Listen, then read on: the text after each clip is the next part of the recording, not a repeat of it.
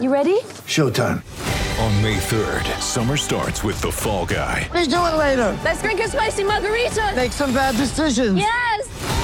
Audiences are falling in love with the most entertaining film of the year. Fall guy. Fall guy. Fall guy. That's what the poster said. See Ryan Gosling and Emily Blunt in the movie critics say exists to make you happy. Trying to make it out? Nope. Because I don't either. It's not what I'm into right now. What are you into? Talking. Yeah. The Fall Guy. Only in theaters May 3rd. Rated PG-13. Get ready for the greatest roast of all time the Roast of Tom Brady, a Netflix live event happening May 5th. Hosted by Kevin Hart, the seven time world champion gets his cleats held to the fire by famous friends and frenemies on an unforgettable night where everything is fair game. Tune in on May 5th at 5 p.m. Pacific time for the Roast of Tom Brady, live only on Netflix.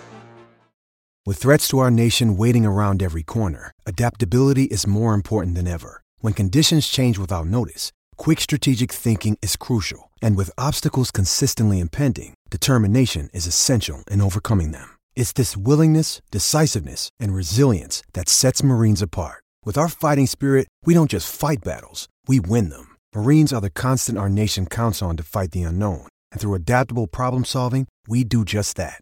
Learn more at marines.com. I'm Alex Rodriguez. And I'm Jason Kelly. From Bloomberg, this is The Deal. Each week, you'll hear us in conversation with business icons. This show will explore deal making across sports, media, and entertainment. That is a harsh lesson in business. Sports is not And, uh, as you simple know, I- as bringing a bunch of big names together. I didn't want to do another stomp you out speech. It opened up so many more doors. The show is called The Deal. Listen to The Deal. Listen to The Deal on Spotify.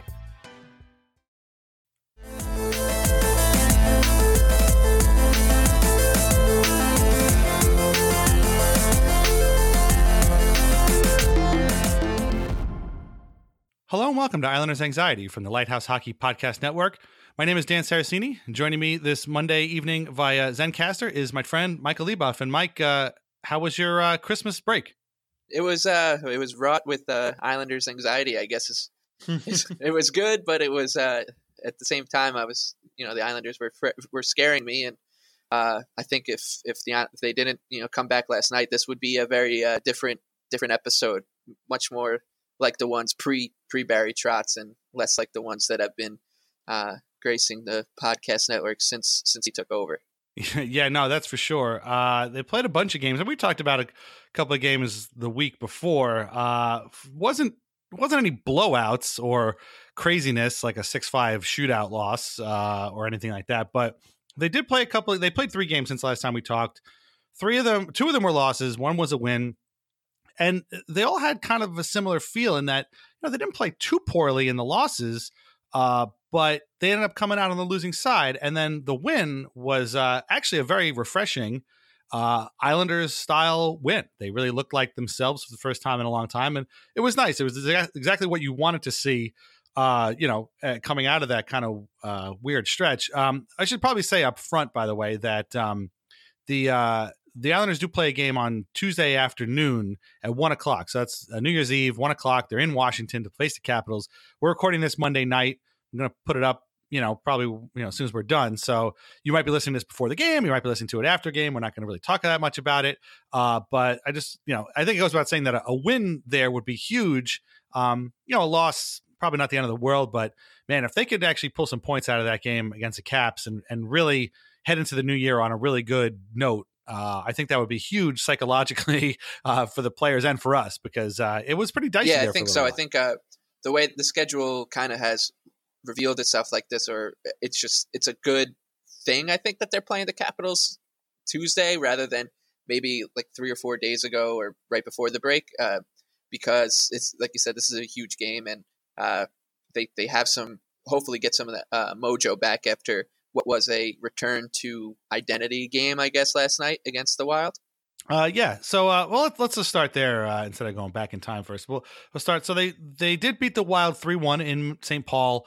Uh, not a place the Islanders. I don't know if for whatever reason. It's probably like five years ago now, but whenever I think of the Islanders playing in Minnesota, I think of that game where Halak got pulled and he just got shelled and it was just a bad, bad, awful game. And I, I think it was after that that they put him on waivers. Am I am I wrong? it, it is makes that, sense. Is that yeah. what happened? Um, like I, feel like that was. I was thinking game. about this while I was watching that. I, I don't really have any Islander memories with the Wild. All I remember is I feel like Jared Spurgeon always scores against the team that drafts him, uh, drafted him. But uh, yeah, I really, I don't, I just can't really picture picture an Islander Wild game. All I was thinking of is, you know, for the people that complain that the Islanders are too boring, uh, the Wild have been boring for their entire existence. So leave the Islanders alone, please. Thank you very much. Uh, but uh, yeah, it was um, it was a return to form game, like you said. They uh, they looked like themselves. Uh, it was old fashioned Trotzian Islanders hockey. The Wild did score first. Um, it was like bounce off of Ryan Donato's chest, basically. But for the most part, the the uh, the first period was even. The Islanders were kind of the better team in the second, I think, uh, but there was no score.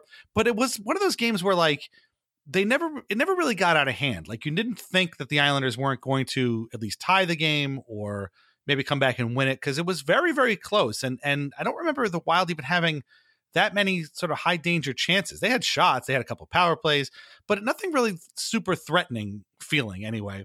And then the third period, the Islanders exploded. They had three goals. Uh, Ryan Pulock had a shot that snuck through and got through Devan Dubnyk. It was originally Barzal's goal, but then they gave it to Pulock.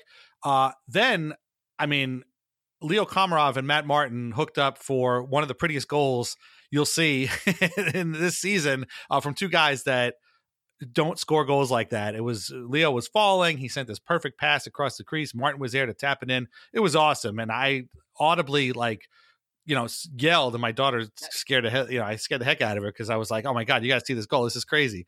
Um, but that was, that was a lot of fun. And then uh, a couple of minutes later, Tom Kuhnhackl scores off a, off a face off.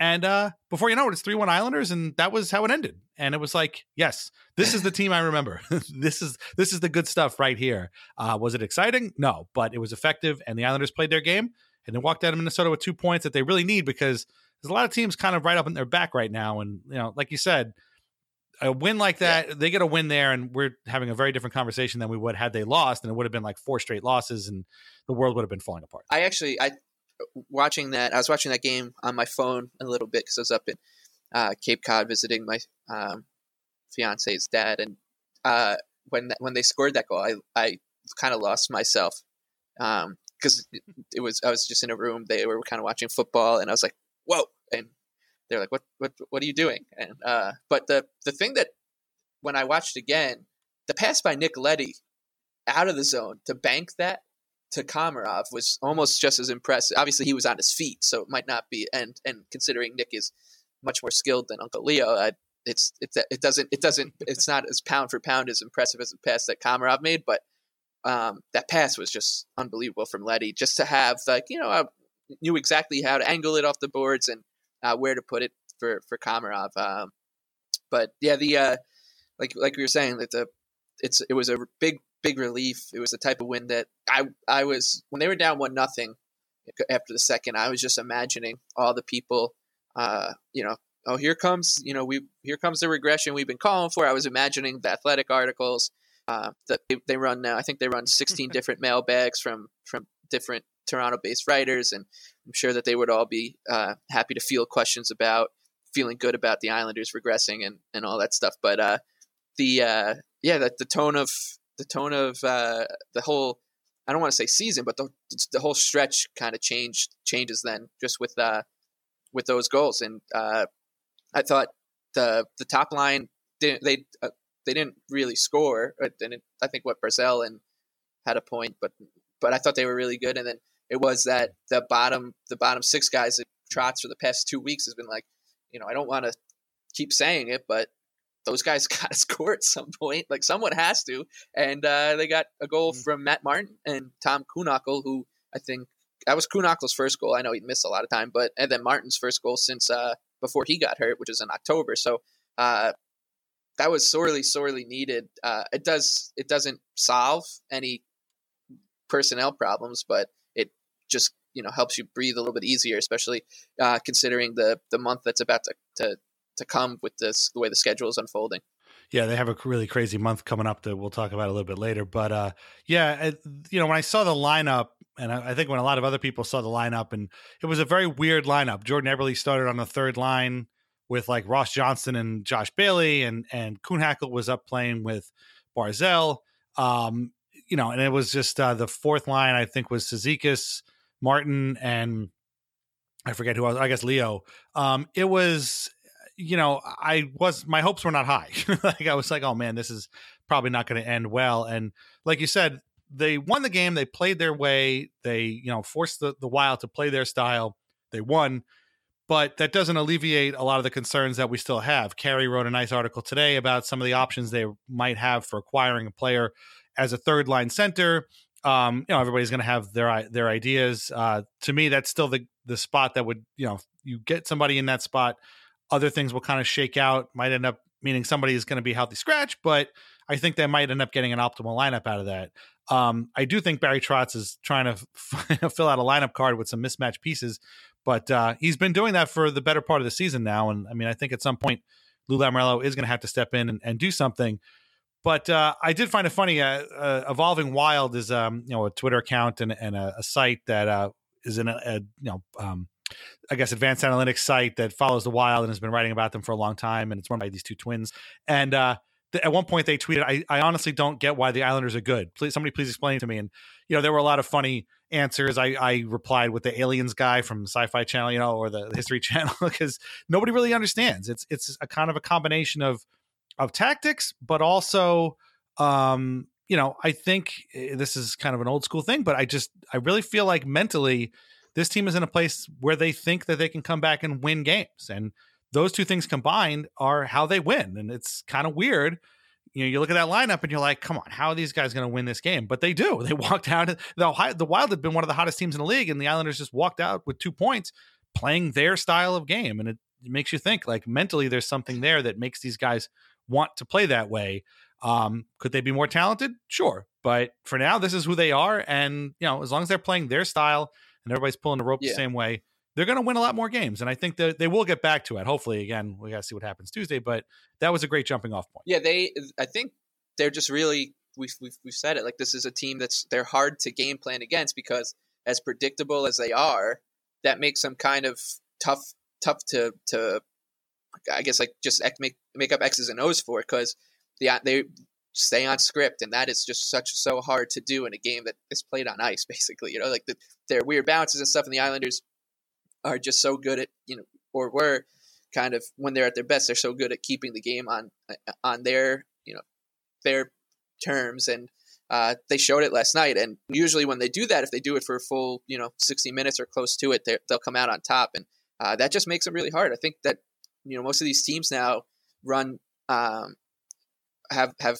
pretty robust analytics departments and scouting departments that are looking for uh, you know the data to, to kind of show them what what how to beat a team or where where they're weak or whatever. Uh, it's it's the same you know kind of across the now the whole media or the the way hockey is covered. So they're probably asking the same questions like how are these guys good? How are they successful? And it's really really hard to kind of nitpick it and, and find one thing. Like you could the Toronto Maple Leafs are successful because they have a lot of high end talent and they, they are very good going forward. Like sure they they're going to outscore you if you want to get into a running gun with them. The Wild are are very well known for their their structure and de- playing their defensive zone. The Blue Jackets are kind of becoming that team. The Penguins are uh, now, and but the Islanders, like if you parse through it, it, none of that stuff kind of reveals itself as like a one thing that they do really well, especially this season. Like last year was pretty obvious, like their defense was and their goaltending was what was driving their success. But now it's a it's a little bit uh, kind of more of a gray area. I think uh, Sean Tierney, uh, he's on Twitter at Charting Hockey, uh, tweeted something uh, actually just a little while ago about how the Islanders average the closest distance um, for shots for by forwards, and then their defensemen take the furthest shots, their second furthest. So it's like there's some, there's definitely some hmm. things uh, that that is like uh, system based and coaching based, and like you said, mental it's like a mentality that has been drilled into these guys now for you know 16 months or however long it's been with Trotz, and uh, that you can't really you can't as much as I love to rely on data for for decisions in like hockey betting markets and stuff like you it's a really really hard thing to call And when you see someone like those guys who are so so analytically slanted asking the question, uh, it just shows you that like that that is an advantage the Islanders have. It's just like that these teams just can't you can't build a kind of straightforward game plan to to beat a team like that when they're going because when they, the the downside is when they're not going, they don't have any real plan B because their talent is uh, wanting their their lack their their amount of talent. So if if the Islanders do get off script and play non Islanders hockey, they uh they're screwed. Kinda. uh, I think uh, you know we we talked about all last season when, when uh, during free agency that they really were missing that sort of game breaking talent, and I feel like Matt Barzal named to the All Star team today. We'll talk about that a little bit uh, later. I think he's kind of close to being there. Like he had a good game against the Wild. He was he was pretty active. I think he ended up with an assist on the uh, the Pulock goal, but uh, you know he didn't have any points on the board. But I mean, I feel like he's the closest to coming to being a guy who the Islanders can rely on to get them out of those funks when again their their game isn't working. But that kind of remains to be seen. Um, one guy who has a good idea of how the Islanders win is Robin Lehner. Of course, doesn't longer plays for the Islanders. He plays for Chicago, and that's where one of the Islanders' losses came from. They lost five two to the Blackhawks. Um, there was some playful trash talk going on between Lehner and his old friends uh, before the game, and it was kind of fun to see. Uh, would have been more fun if the Islanders had won, but they're you know what are you going to do? Um, Big Ross Johnston scored his a goal and the right off the bat uh, was a nice one. And you thought, oh, okay, maybe this is going to work out. But the Blackhawks scored three straight times. Um, the Islanders just looked very kind of discombobulated in the first period. They looked great in the second. They just couldn't score on Lehner, and like that's kind of what hockey is. You know, you could look great, and if the goalie stands on his head, um, you know that's what it is. And I, I don't, I wouldn't say Lehner actually stood on his head. I, he was very, very good, but I don't know if how many of those saves are really all that difficult. Uh, and then when Jonathan Toews scored early in the third period, you got the sense that this game was kind of over. And I think the Islanders did too, because they just kind of stopped playing. Casey Cizikas got a shorthanded goal later on. But um, that was it. Uh, the lineup again was kind of a mess. Um, and Barry Trotz said that he felt his team was looking for an easy game, and they didn't get one. And they've been looking for easy games for a while, and they haven't been getting them. And uh, I kind of agree with him. It look does look like that. Um, and so you know, in a vacuum, it probably wasn't the worst. But I mean, optically, you know, to lose to Lehner, a Blackhawks team that is not very good. Their record against bad Western Conference teams is absolutely terrible this year, which is a real departure from what it used. To remember when they used to go out to the Western Conference and it'd be like, man, the Islanders kick these guys' asses. Like, well, why, why do, how do we get them to move to the Western Conference? Because they're good out here. Um, those days are over, and now teams like Nashville and Chicago uh, are winning against them, and it's not fun. Um, but uh, yeah, I mean, did you watch that game? What did you think? I mean, some people were rooting for Lehner. That's a little bit much, but uh, I mean, I'm glad he got the win and everything. But I mean, I really would have preferred the Islanders win the game. Yeah, I mean, it was like a silver linings kind of loss, and uh, I was at I was driving up to Massachusetts, so I was listening on the radio, and uh, it was hard to it was kind of hard to obviously it's always hard to to kind of get a good understanding for how the game went uh, when you're listening, but that second period, I was just waiting because uh, the way Chris King calls the game, he gets so excited in the build up, and I was like, oh, they're gonna score here, yeah. and they didn't, and uh, so it definitely was disappointing. But uh, the good the, the good news was like you, you know you'd rather like you you much rather lose that game like we we said last time with the uh, the Predators or the Sharks or whoever like you you give those two points to a team that's not in your division or whatever, but obviously still a loss and two points that you dropped and the the rest of the division was in the is in the middle of a of a good stretch. So that was the game that afterwards I felt definitely the most uneasy uh, about where the Islanders were uh, since the loss to the Hurricanes, really, uh, in which was like the fourth game of the year. So uh, that was I, I was probably in a pretty sour mood right after that game, just because of like I, for a second, I, yeah, I was happy for for Lehner, and I'm happy that he seems to really kind of blossom. He's to have blossomed into this uh, really well liked and respected teammate in, in another environment, which is great. And uh, but at the same time, I was like, we've now the Islanders now lost three in a row. It's uh, they're the with the wild game pending. That's like that's not a that's not a gimme at all. There's no gimmies in hockey, but a team like that that's so good defensively, I was I was nervous uh, that I would be uh, driving home from from Massachusetts, like really upset that the Islanders were uh, in had their finger over a panic button. But like we said, it's uh, it's not like that, and thank God uh, for for, for, for Matt Martin and Leo Komarov somehow. I still can't get over that goal. It was ridiculous. I just, you know, I, when I saw Leo falling down, I was like, oh, here we go. Here's the turnover. And no, he got it to Martin. And, I, and Martin, the smile on Martin's face told me that he didn't think he was going to score a goal there either. So there you go. But it, it was pretty awesome. Um, yeah, you know, I, I agree with you. Like it just felt like, you know, the Islanders have, have done a good job of like making you feel like they can still come back in games, but yeah, that that Toews goal was a killer, and then they just really stopped playing. It was very demoralizing. I can imagine Trotz was probably kind of pissed off after that game, like it just after that that score because they that third period was not good. You know, it just yeah, it was four one, and you know, but I mean, we've seen them get down like that in games and score goal. I mean, we saw them do it in Philly, we saw them do it in Pittsburgh. It's not something you want to do that often, but we've seen them do it. But they weren't doing it in that game, and and it was pretty demoralizing. Um, you know, what are you going to do? I mean, I guess the, you got to lose at some point, but uh, that was actually their third straight loss. Uh, the second one and their whole thing uh, came before that. A game that now feels like it was a, happened a month and a half ago. Uh, was a three-two loss to the Columbus Blue Jackets. Um, Anders Lee scored early. It was one nothing Islanders.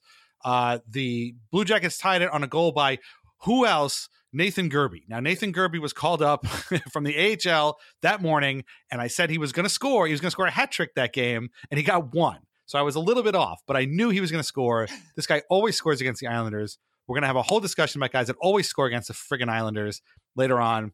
Um, and Gerbe is easily one of those guys. Um, Barzal tied it uh, sort of uh, close to the end of the period. And the Islanders played a good third period. They, they had a good PK. But with about four minutes left, this just weak shot, uh, you know, Varlamov makes a save and uh, he uh, kicks the rebound right out to uh, uh, Gavrikov. Uh, is that the guy's name? I don't even know what his name first name is, but uh, I always think he's like um, like Marian Gaborik's like non-union Russian equivalent. This guy Gavrikov, and uh, it was not a good goal. Like Josh Bailey was kind of standing in place. Nothing really happened. Nobody picked up this guy, and before you know it, it was three two. And, you know, the Islanders had a bit of a push, but Barzal gave the puck away twice in the last couple of minutes. Uh, one of them coming with an empty net, and it was like they just kind of fell apart in those last couple of minutes. And again, not characteristic of what this team has been all about. Uh, they were just very sloppy. I mean, they, the will was there, but the, the the structure was not. And uh, you know, it's a division game against a team that's not good. They're going to get a lot worse now that their starting goalie's hurt.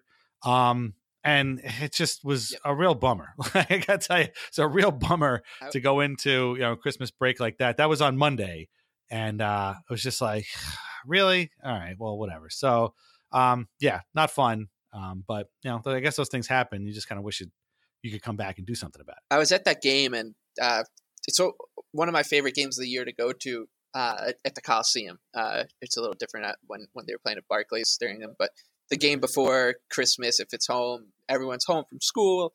It's a, always a good crowd, and uh, I think Barry Trotz said a well lubricated crowd. I think he said that during the playoffs. Like hmm. it's always it's, it's, a good, always a good environment. And then the early goal got it to be even that much better. And uh, yeah, after uh, after that first goal, I I felt so confident about the game itself, and I was just completely wrong because the blue. I mean, the Blue Jackets are it, it's impressive what they've done uh, with the, the, roster they have. I mean, you want to talk about a team that the, the Islanders haven't lacking anything in t- terms of like talent behind uh, like their top four or five players. Like the the Blue Jackets were playing a bunch of guys that a bunch of them. I'm like, I don't know who the Stenlund guy is. I don't know who this guy is. They, they got like, like I said, Gerbe. Yeah.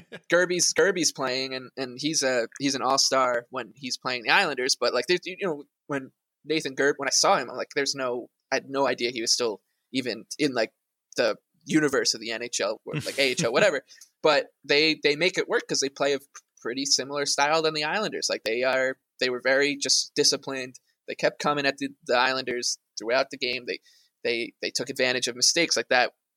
I think two of the goals were were basically clearances that went awry or too cute, which seems to be the yeah. the the focal point of Trotz is uh, you know we're we're not making we're not we're making mistakes. I think that those are the ones that he keeps pointing out specifically, and and it's noticeable too. Like you're watching the game, it is, and you're seeing like you know don't uh, don't try to make that that pass out of the zone. Just just get it out any way you can. Like sometimes that's the the right play to do. And uh, yesterday, Adam Pelech did it in a in a he just iced he just yeah. iced the puck, which was real. I was, I was like, thank you for doing that You know, the puck was just sitting in the crease. there was nobody around. Instead of trying to skate it out and make a play, the team was already tired. And Butch Goring made a good point. He's like, you know, that's not a bad play. Ice the puck. You're going to be tired anyways if, if you if you you know kept if you just knocked it into the corner. Like just get it out, reset. Yeah, Johnny Boychuk seems to have lo- has lost the ability to clear the puck and get it out of the zone effectively, especially lately. And it's I, Butch keeps saying how he feels good and he feels healthy and he's playing you know fully 100 percent for the first time in a long time. And every time he coughs up the puck at the blue line without getting it out, I'm like, oh come on, Johnny, you're killing me, you know. Because that's where like like you said, a lot of those goals happen mm-hmm. off those guys. And, and you could see them coming too, like.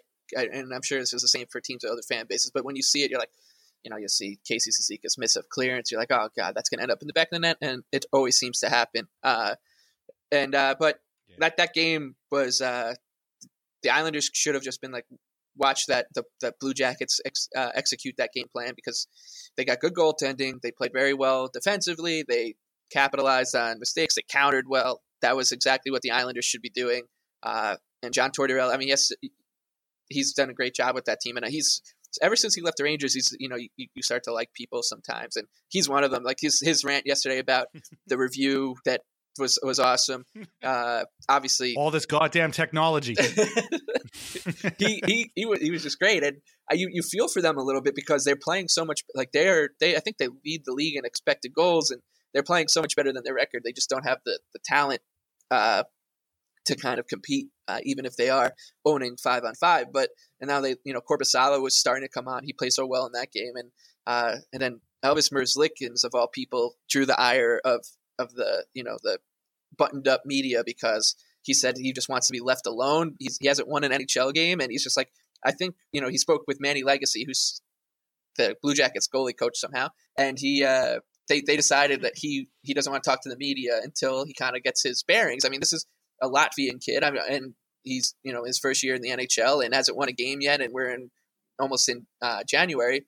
And he, if you read the statement, it was so reasonable he was just like, I just am not going to talk to you guys. I want to just stay focused.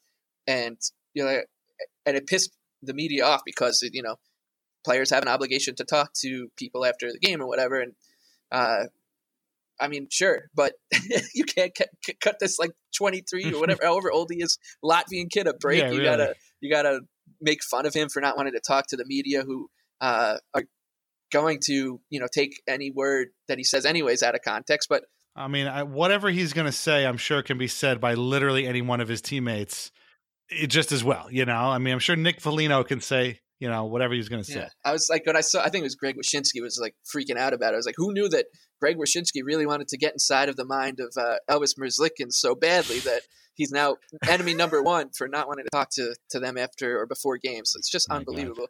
But I mean, I, I, I look at the, I was I was watching that game, watching the Blue Jackets, and being like, I miss I miss this. I miss the the, the that style of hockey, which is funny because people say it's so boring. But uh, I mean, for the Islanders, like I miss the Islanders playing that kind of way, and uh, they looked like it uh, against the Wild, which was it was really nice to have our Islanders back. Yeah, it definitely was. Uh, I mean, if if you think about it too, I mean, it's just a matter of time before Merzlikins probably doesn't want to talk to Wyshynski anyway. So I think he was probably feeling that you know, there's one guy who I can talk to until he doesn't want to talk to me anymore. But oh well, he, he just cut that off at the pass. Um, but yeah, it was um, yeah, it was not a great game, and and it was uh, a disappointing loss. But uh, again, they, have come back around, and um, you know, hopefully, again, they can they can kind of keep this going. Uh, on the other side of the break, we are going to talk about All Star games. We're going to talk about guys that have killed the Islanders for a very long time. We're going to look ahead to, uh, I guess, a couple of games on the schedule, and uh, I don't know, join us then, won't you? we'll see you in a minute. I'm Alex Rodriguez. And I'm Jason Kelly. From Bloomberg, this is The Deal. Each week, you'll hear us in conversation with business icons. This show will explore deal making across sports, media, and entertainment. That is a harsh lesson in business. Sports is and, not as uh, simple you know, as bringing a bunch of big names together. I didn't want to do another stomp you out speech. It opened so, up so many more doors. The show is called The, the deal. deal. Listen to the deal. Listen to the deal on Spotify. This episode is brought to you by Shopify. Whether you're selling a little or a lot, Shopify helps you do your thing, however you cha-ching. From the launch your online shop stage, all the way to the we just hit a million orders stage. No matter what stage you're in, Shopify's there to help you grow. Sign up for a $1 per month trial period at shopify.com slash special offer, all lowercase. That's shopify.com slash special offer. Our sponsor, as always, is vintageicehockey.com. Uh, t-shirts, hoodies, mugs, now stickers and patches featuring logos from over 100 classic hockey teams. Long Island Ducks, New York Golden Blades, New York Rovers, the Troy Uncle Sams. I don't know who they are, but that's pretty awesome. The Knoxville Knights. I mean, you you have no idea what, what they have at vintageicehockey.com. It's run by our friend Kevin Schultz. Uh, you can use the code Lighthouse15 to save 15% off your order.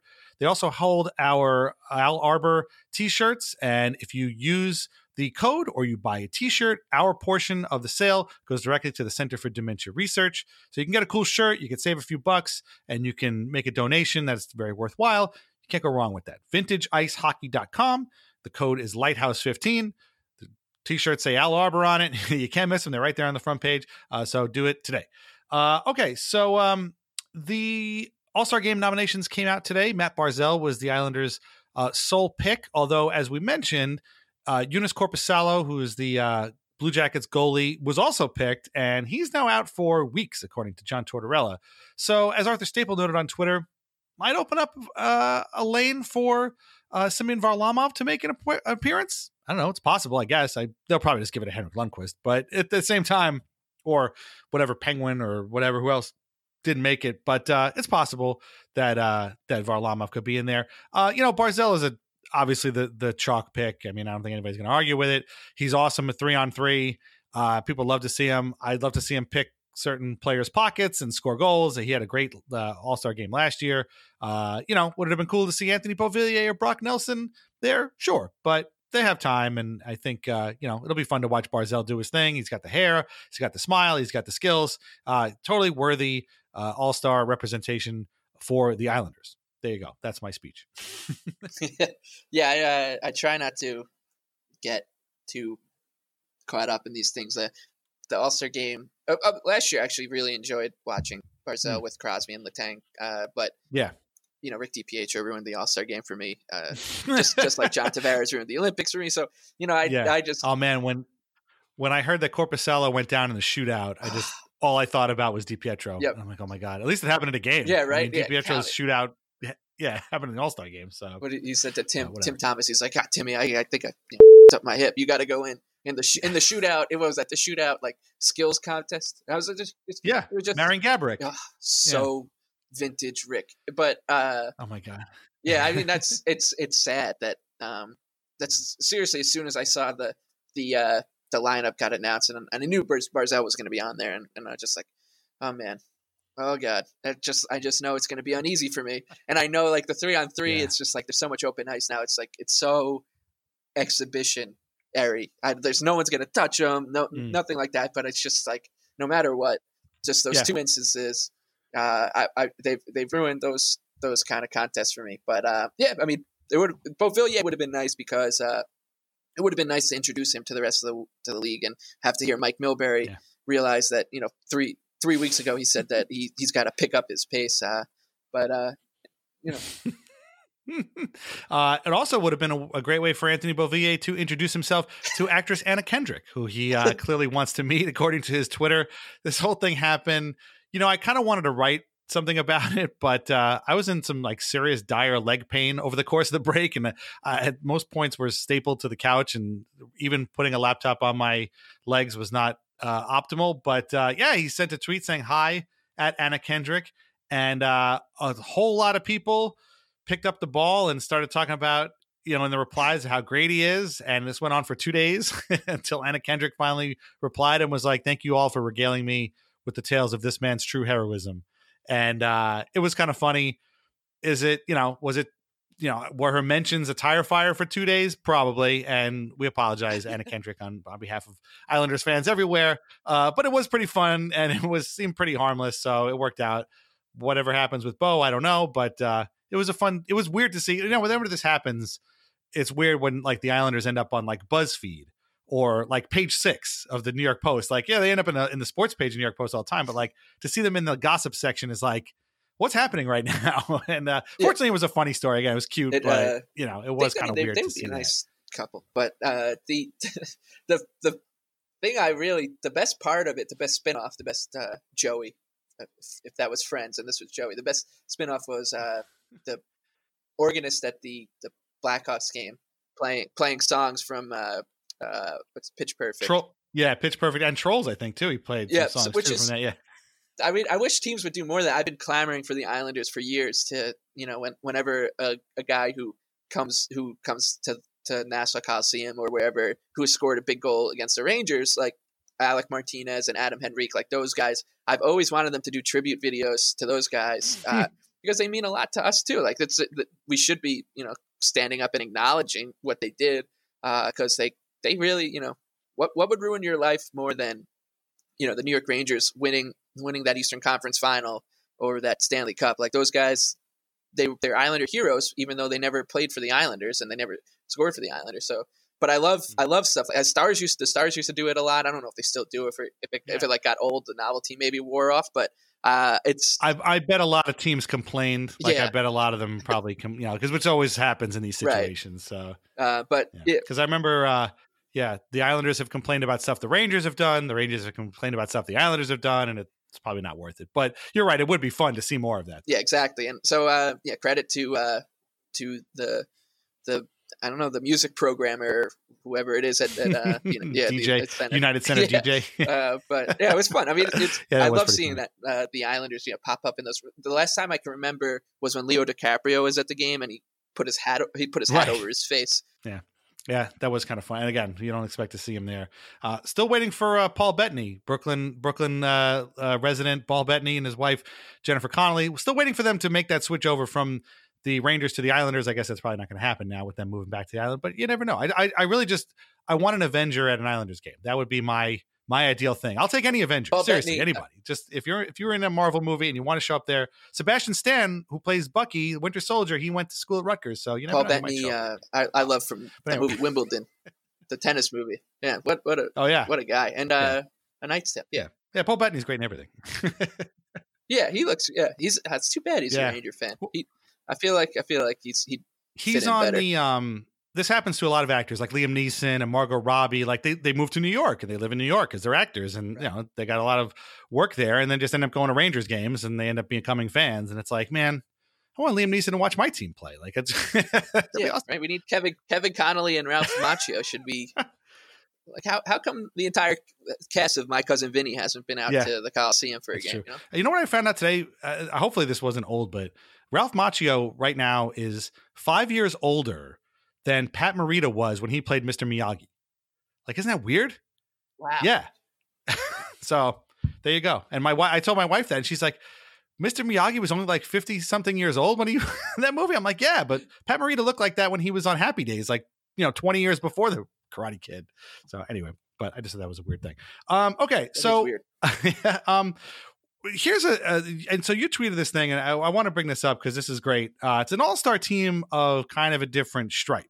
Um, again, it's the end of the decade. Lots of fun lists are happening, and you put out this thing that is brilliant, and I wish I had thought about it myself. This is you called this perfectly the all this guy killed the Islanders team of the decade. So this is guys that have killed the Islanders for the last 10 years. And I don't have a quibble with a lot of these guys. So we won't go through everybody because some of them are obvious, but we'll, we'll start with with a couple the the forwards, the first two forward lines here, and uh, I'll throw it to you, and you can kind of give your reasoning. Although again, come, some of them are pretty obvious. Um, Alex, so, so Sidney Crosby, first line center, obviously has killed the Islanders his entire career. He could go into the Hall of Fame with just his Islanders numbers, just like Mario and just like Jagr before him. It's a Penguins tradition. It's annoying.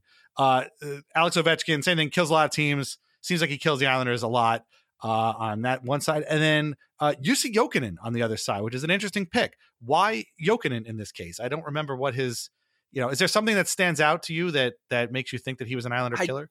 I seriously, so I really put a lot of thought into it, but I didn't put a lot of research into this at all. Like I just tried to like close my eyes and imagine the Islanders losing, and there's just so much film roll Hmm. that I just see Jussi Jokinen in his Penguins uniform and his Panthers uniform, just like near the front of the net, scoring a goal, like a dirty goal, and, and celebrating and being like, I always wanted Jussi Jokinen to be on the Islanders. So I don't know. I really honestly would have to look. It's, people were, you know, tweeting at me a lot about like other people, and I, and I had a guy that we're going to talk about who uh, you had brought up, um, Ryan Malone. I had him penciled in where Jeff Skinner was, and then I re- and then I thought like, oh, I didn't really remember if Malone was pre 2010 or not, and uh, and the thing that kept popping in my mind, somebody had brought up to in in, in the replies was he had scored a hat trick against the Islanders when he scored a goal in the first minute of all three periods, and that was the the kind of highlight that was kind of rolling through my head, and I think that was uh, this decade. So he was, I mean, that was a snub, and I made a mistake by not including him. So he probably could fill in for uh, mm.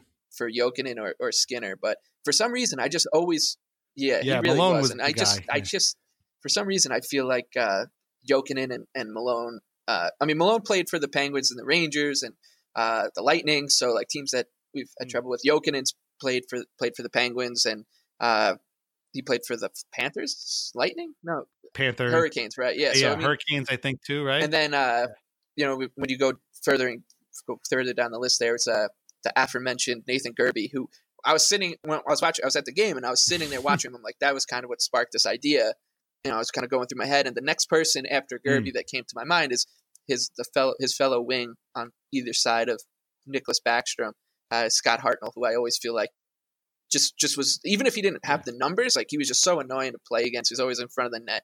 Um, and uh, uh, Backstrom is you know kind of like Crosby and Ovechkin. It just speak the volume and the skill just is gonna lend itself. Um, and then the the third line was uh, another former Hurricane, a guy who I feel like scored you know 40 goals in his NHL career, and 37 of them came against the Islanders. Jiri Tlusty, who was like, yeah, God, that guy just never didn't Yeah. score against us. And Yeah. I was gonna say I, I feel like I don't Yeah. remember ever seeing him score against another team, but then he would always get two goals against the Islanders, and it's like why? and I think I think Howie Rose or was, would be like, "Here's Jiri Tlusty," and if you don't know about Jiri Tlusty, let me tell you, he's going to score tonight. And you know, it, is a, a sardonic sense of humor, and uh, he he was on he was there with Eric Staal and Jeff Skinner, who I think I think Jeff Skinner scores against the Islanders a lot. I really don't know. Uh, and then the fourth line was Tomas Fleischmann, Travis Zajac, and Chris Kunitz. And Kunitz, you, you couldn't talk me Yeah. out of keeping him. He, he, he I hate him. And uh, Yeah. and Zajac, I think Zajac was probably a weak weak pick, but Fleischmann, uh, I know Fleischmann definitely scored a lot against the Islanders because I wouldn't have ever heard of him if, if he There- didn't. that's a name I haven't heard in a long time. Was Tomas Fleischmann? I was like, wow, really? And it made me want to go look. I, I probably should have. Kunitz definitely. I mean, again, you don't need numbers to know that, but uh, there's a lot of Penguins on this list. I think there's a reason for that. like, the, you know, there was a, a lot of Yes. times over the last decade the Penguins have been good and the Islanders have been not so good, and so that's that's going to happen. You know, again, you can't you can't really argue against like Ovechkin and Backstrom. They do score against a lot of other people, but Backstrom. You know, the funny thing about Backstrom is that he feels like he scores a lot against the Islanders, but like it's it's the kind of thing where like you'll look at the end of a game and you'll be like, he had three assists in this game against the Islanders.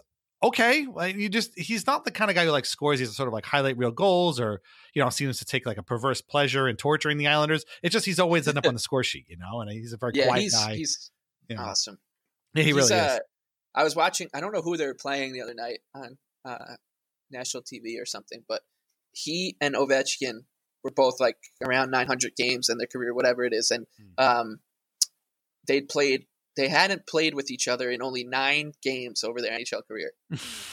So it's like you know, Wow. it's if if Yeah. Ovechkin's going to be on there, it's uh, Backstrom's probably the one feeding him, and uh, It's almost like the Sedins. Yes, you know, exactly. like one gets it and the other guy gets it. You know? the uh and I remember him scoring he scored a really annoying goal against the Islanders in uh that playoff series just like a Hmm. floater and it was and you saw him and I was I was you know at that point sneaking into games and I was like standing all the way at the back of the the goal the Islanders would be shooting at.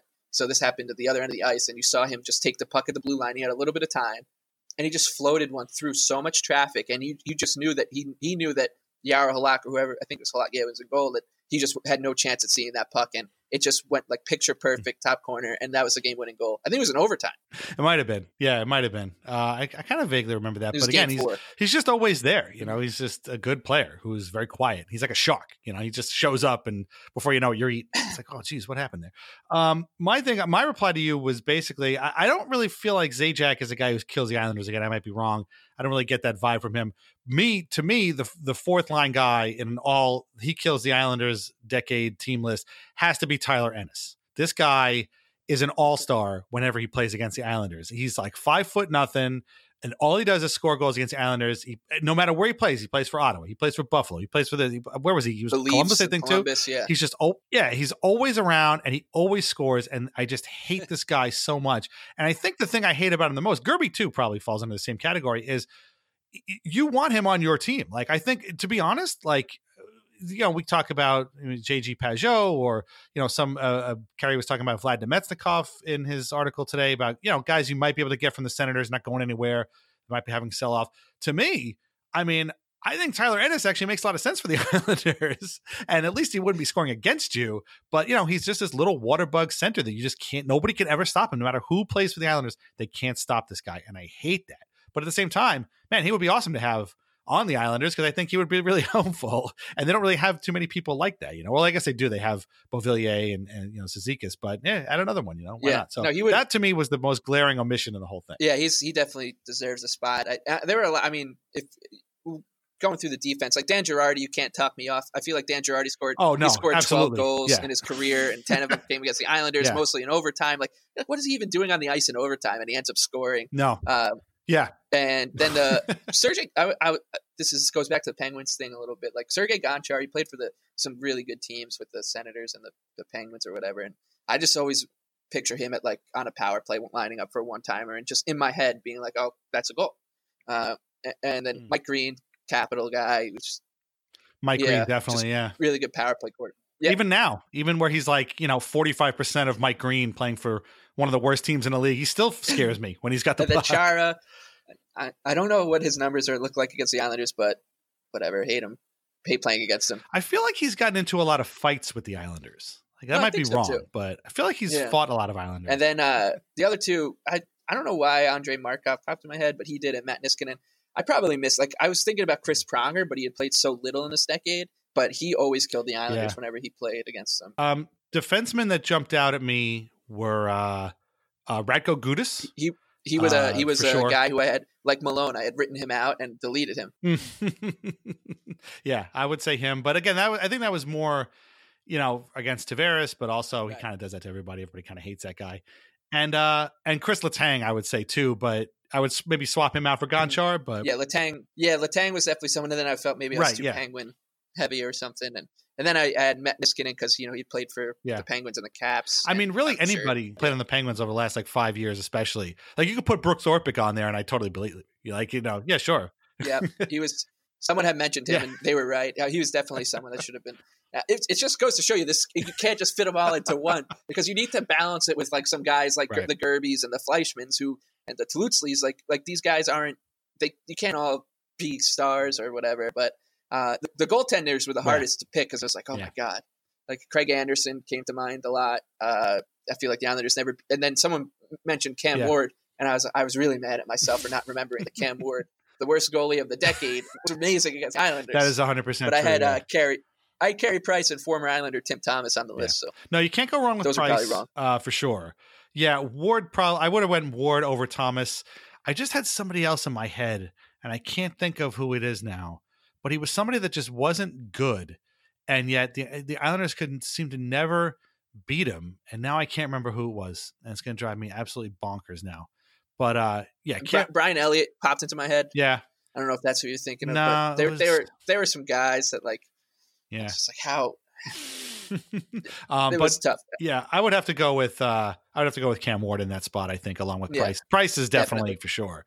Um, but uh yeah, it was that yeah, for whatever reason, Cam Ward was like literally falling apart for ten years and the Islanders just couldn't couldn't solve him no matter what. It was really somebody also mentioned Ben Bishop down there, which I also think Yeah, makes a lot of yeah. sense too. Yeah. Um Bishop but, uh, and, and uh, there, I had a Leafs fan in get in there and ask why I didn't have Darcy Tucker and Shayne Corson and Gary Yeah. Roberts on this, which was fun. like, yeah, whatever. Yeah. But uh, I mean, it was fun. It was like it was fun just to see because your your um, fandom is no matter what. Like we're all fans of the Islanders, but everyone looks at it like a little bit differently. Like there are people who still Mm. hate Josh Bailey and Brock Nelson. Like that's a, Mm. that's their that's their version of being a fan, and it's it stinks, but whatever. And so it's just fun to see like people. Someone mentioned like Danny DeKeyser, who I I can't think of him ever killing the Islanders, but like to this person, like that's he he or she hates Danny DeKeyser, which is great. Like that's cool. Yeah. Um, Um, Yeah. the uh, again, I forgot to mention up top, like the replies are, are really good, and some people make really strong cases for guys that that we have we both forgot, you know, and so yeah, that makes sense. Um, but uh, it's it's kind of funny. Uh, uh, my friend Kurt, who's uh, uh, one of the bloggers for uh, Broad Street Hockey, was kind of talking. And I forget. I think the the um, the Flyers gave up two first NHL goals in the same game this week. I forget who they, they were on the California swing, so I forget what what team they were playing. I think it might have been the Ducks. And two guys scored their first NHL goals in that same game, and it started this whole conversation of like, man, these guys, this always happens against the Flyers. And Kurt was like, everybody thinks that their team is the team that always gives up the first goals, give the first wins, the first shutouts, all that stuff. And he's right. Like we all think that, but it's really not the case. But so yeah, you know, one guy's Islander killer is another guy's like, nah, he didn't really do all that much. So, um, It's- but it's uh, so- yeah, it's it's fun. that that conversation actually was going on too, and a couple like a couple days ago, I think, because yeah, someone like had you know tweeted like first you forgot anybody who scored their first Islander goal, and someone someone who like has, has a stats account. I got I should pull it up because it was funny. He he like he put the uh the actual uh kind of count of people teams that do and and it was comforting to see the Islanders were second on that list. So I think it was like I think Senators might have been first, and uh, then it was the Islanders. Wait, what, It's like what list was this? Like the list of first goals scored against your team, like who's given up the most. And, Oh, oh, okay. uh, I, I had you know this I gotta find it because uh, you know he deserves the credit for for the stat, but um, it was here it is. Here's a list, and it's uh, it's from morehockeystats.com. So the Senators 88, Jersey 81, Islanders 79, Capitals, then the Penguins, Coyotes. So the Flyers are all the way down in second to last, or really last because the Knights are the fewest. So yeah, the the Flyers are just being a little woe is me right now. But yeah, it's uh it's from morehockeystats.com and, it's Yeah. uh, yeah. So the Islanders have given up 79. I don't know if that includes um who was it Highmore or whoever scored his first goal against the Islanders for the Blackhawks. Oh, it was uh no, it was Gilbert, Dennis Gilbert. Gilbert, yes. Gilbert. Yeah, right. Um, oh, Matt Zuccarello. That's who I wanted to mention. Yeah, he was I had him I had him Yeah. I had him down too and I Yeah. So it's weird that there's only one Ranger on the list. But Yeah, I I, would put him in there too. But uh, yeah, no, it's fun. Uh, that that's a cool stat. I hadn't realized that. But yeah, everybody. I know Habs fans get crazy. Like it always feels like the guy f- scores his first goal here, and you know everybody thinks that. But it's, it's unless you're a Senators fan, I guess it really isn't true. So there you go. Good to know. um. So uh, yeah. Um. The Islanders' schedule in January is quite a beast. Uh, we should probably talk about this in another podcast because it's a little bit crazy. The good news is they play. They don't play that many games. The bad news is they play a lot of really good teams. Uh, they play the Leafs uh, on January fourth, which, if you've been listening, you would know is the Isles Buzz live podcast at the Offside Tavern. Festivities start at five thirty. I'm going to be there. Joe from PT Isles is going to be there. Come on down. We'll talk. We'll have a lot of fun. Um, I don't know what condition my leg will be in and how long I'll stay, but I will definitely be there and uh, we'll have a good time. And uh, Nolan Dan obviously will be there. I was at their last live podcast; it was a lot of fun. So it's five thirty, Offside Tavern, Saturday, January fourth. Come on down, and then you can stay and watch the Islanders take on the Leafs. Uh, should be a good time. Should be pretty raucous. Last game we watched there was lost to Detroit, so hopefully this turns out a little bit better. Um, but yeah, this they play the Leafs, then they follow that up with um, back to backs against the Avalanche and Devils. They play the Bruins again. Then they have another back to back against the Rangers and Red Wings. You know, like a winnable game, you know, fit in with another bad game. They have another back to back against the Caps and Hurricanes. That is absolutely torturous. Um, yeah, this is going to be a whole thing. So we'll talk about this next time. I'm not I'm not mentally prepared to talk about this. Uh, I will say though, um, as I was thinking of of MVP of All Star participants before, uh, I did the uh, today's um, he was an Islander immediately came to me, and he's a guy that a lot of people remember. So it's not so much like we all forgot how he existed or forgot that he was in the All Star game. Uh, but I just have a whole bunch of facts about this guy that I found pretty interesting. So it's Scott LaChance, uh, who was an Islander for many, many years, defenseman. Uh, he was their representative in the 1997 All Star game. Yes, 1997 All Star game. Scott LaChance was the Islanders' pick. I mean, it was pretty wild. He was not a high scoring guy. He was not a flashy guy, but uh, you know, he got to play an All Star game. So there you go. Uh, are some fun Scott LaChance facts. So 450 games with the Islanders, scored 26 goals, 79 assists for 105 points. It's not too bad. Again, not an offensive guy. He played 138 games with the Columbus Blue Jackets in the last two seasons of his career. Zero goals. How about that? Zero goals in in two full in 138 games. That's a lot. Uh, no goals, five assists. Uh, that's pretty remarkable. He also played 157 games with the Canucks, which I had completely forgotten it was that long. He I didn't realize he spent two seasons out there. Four goals, 21 assists. Um, but he did get into eight playoff games with the Canucks over the course of two seasons, and he had one goal and two assists in those eight games. So in eight playoff games with the Canucks, he actually outscored his goal output for his 130 odd games Scott with the Columbus Blue Jackets. you still So see uh, I find that you'll see fun. the Scott LaChance jersey now and then, the like the old uh, royal blue with the smaller logo. Um, I mean, he was an Islander Yeah. for eight years. Like that's a long he was, time. was he, a, he was a pretty high draft pick, right? Wasn't he?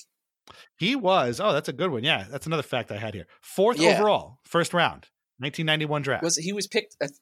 I, I mean, it might be a sore subject, but I feel like I believe that was the Yeah. Lindros. Yeah. So that was Lindros, Pat Falloon, Scott Niedermayer, Scott LaChance. Uh, drafted two player, two players down, Peter Forsberg. and drafted a few players down from that, Martin Lapointe, uh, Brian Rolston, Alexei Kovalev, Markus Naslund. Yeah, he would have been fun to have, right? Markus Naslund, he was a hell of a player. Um, a whole bunch of guys. Glen Murray. Oh, Ray Whitney. Oh, and Ziggy Palffy in the second round. So there you go. you want to talk about guys who killed the Islanders in previous decades. Did they ever play Ray Whitney and not give up a goal? Maybe I don't know. But I feel like he was always the wizard. right? The wizard, I feel like always scored against the Islanders. Uh, I, Oh, I feel like sure, everyone you for just sure. mentioned there scored against or killed the Islanders. Brian Hmm. Ralston in a different way, but the Right. the rest of the game. Kovalev for sure. yeah, Kovalev. Kovalev for sure. And Forsberg, Yeah. absolutely for sure. So Uh, man, But yeah, Scott so- LaChance. So there you go. I mean, I guess, you know, Scott LaChance, definitely not Peter Forsberg, but he was also better than uh, Pat Peake, who the Caps took in that same round, or Niklas Sundblad, who I've never heard of before uh, in looking at this list. So there you go. Oh, Dean, Dean McAmmond, Oh, last wow. pick in the first round there, who became Great an Islander Island, for yeah. a little while there. That, I mean, talk about a he was an Islander. That trade was hysterical. Where they when they traded, they got a first round pick for Chris Campoli, and for some reason, Dean McAmmond had to had to come play for that team and not go to the playoffs with the Senators. That poor guy. Also taken in that first round, actually right after Forsberg at seventh overall by the Canucks, Alex Stojanov, who you may remember got traded straight up from Markus Naslund. And uh, we've all heard of Markus Naslund. He's one of the great Canucks of all time. Alex Stojanov, not good play. uh, 107 games, two goals, five assists. Uh, that's for Alex Stoj. Sto- is it Stoyanov or Stojanov? I, don't know, but Uh, Mark Markus Naslund, 1,117 games, 395 goals, 474 assists. Great player who was traded straight up for uh, a nobody. There you go. So it happens to everybody. it's always nice to remind yourself of that. Even even when it's like across sports, I'm just like, oh, Yeah, thank God. yeah, exactly. Yeah, yeah, right. You know, the Herschel Walker trade comes up, and you're like, "Yeah, that could happen." There you go. It, it happens to everybody. Uh, so there you go. Uh, all right. Well, um, thanks again for joining us. Isles Buzz uh, live podcast, uh, the Offside Tavern, January fourth, five thirty. Get there, have some fun. Should be a good time. Dan and Noel will be there. I'll be there. Joe uh, from PT Isles will be there. So have fun. Five thirty, January fourth, Offside Tavern. Uh, there is still uh, we're still looking for calls for my favorite Islanders game. Uh, that's tentatively going to go up on the next episode will be January 20th. Uh, there is still time to call. There is always time to call because the lines are always open. The number is 646 980 8857. I got people calling twice. I got people calling multiple times. If you haven't called once yet, please pick up the phone and call and tell me about your favorite Islanders game because I want to hear it. 646 980 8857. Uh, PTIs already came out. Joe talked about uh, the games and uh, some uh, the, the Bo the Beauvillier Kendrick thing. It was kind of fun. You should check that out if you haven't already. Uh, you should read Lighthouse Hockey every day for your most up to date Islanders news and discussion. You should have a great, happy, healthy, exciting, wonderful New Year. And uh, yeah, we'll be back at some point, I guess, after after the new year. Right, we'll have to figure it out. Yeah, the uh, the schedule gets packed, but we'll uh, we'll be here, and hopefully, uh, it is a it's a good year, good decade. Hopefully, there's a lot less people to to debate about whether or not they killed the Islanders. um, yeah, I, I, I, think I'll make a oh. prediction for the next, which will all, you can all hold me to for the next ten years. That the the guy that we're gonna remember for uh, for killing the killing the Islanders is like, oh, I hate that guy. It's yeah, Travis Konecny. I could get, I could see I that. Yeah, there's a lot of flyers on that list. They they play that style. It's just really annoying, uh, and it's uh, yeah, I could see that. Um, Couturier too. I would probably put on that list too. Uh, just even when he doesn't yeah. score, like you were saying before, it's just like man, you can't get away from this guy. Jeez, it's just he's he's yeah. Uh, but uh, yeah, he looks like Alex Ovechkin a little bit. Like yeah. if they kind of like swapped hair colors, you'd be like, oh, it's like the Blake Comeau thing we talked about with how he looks like bald Sidney Crosby. like Ovechkin and Couturier for some reason look similar. That's pretty funny. Yeah. Oh, well, Ovechkin, he's got that gray. You know, I don't know, Beatles haircut going on now. It's very odd. He looks, he's he's I like Ron Francis or Brett Favre. Like this guy doesn't look, he shouldn't look this old but he looks old, you know. But he's, I mean, he's still good. Obviously, it's not like, yep. you know, it's it's just him. It's just his hair color, but still, he looks a lot older than I think he's he's supposed to be. But uh, but yeah, the uh, the next month is packed. I mean, it's basically a, a mini playoff series with the Rangers. They play the friggin' Rangers three times that same month, which is going to be a bloodbath. Uh, but you know, again, if they can make some hay, they can find their form that they found in Minnesota. Uh, I think they'll be okay. And yeah, you know, maybe uh, maybe Lou pulls out a little bit of uh, you know New Year's uh, a new a new year New Year's baby he pulls out uh, and gives to the Islanders uh, in uh, in due time. So tell everybody your Twitter handle. It's the Big Lebowski with two E's. Follow Mike at the Big Lebowski with two E's. Uh, and you know what? Find that tweet. And if you thought, if you could think of somebody else that's been killing the Islanders for a decade, throw it in there because there's probably a lot more that we're totally forgot. So it's, it's this is a thing that can go on for a long time. Uh, you can follow me on Twitter at Culture of Losing. You can follow Anna Kendrick at a Kendrick seven forty seven, I believe. I think that's her, her Twitter handle. Be nice if you do follow her. Please be nice. She seems like a very nice person. And uh, my I've seen Trolls a million times because my daughter loves it. So you know she seems pretty cool. But uh, thanks for listening and uh, have a happy New Year. And we'll talk to you later. All right, bye bye.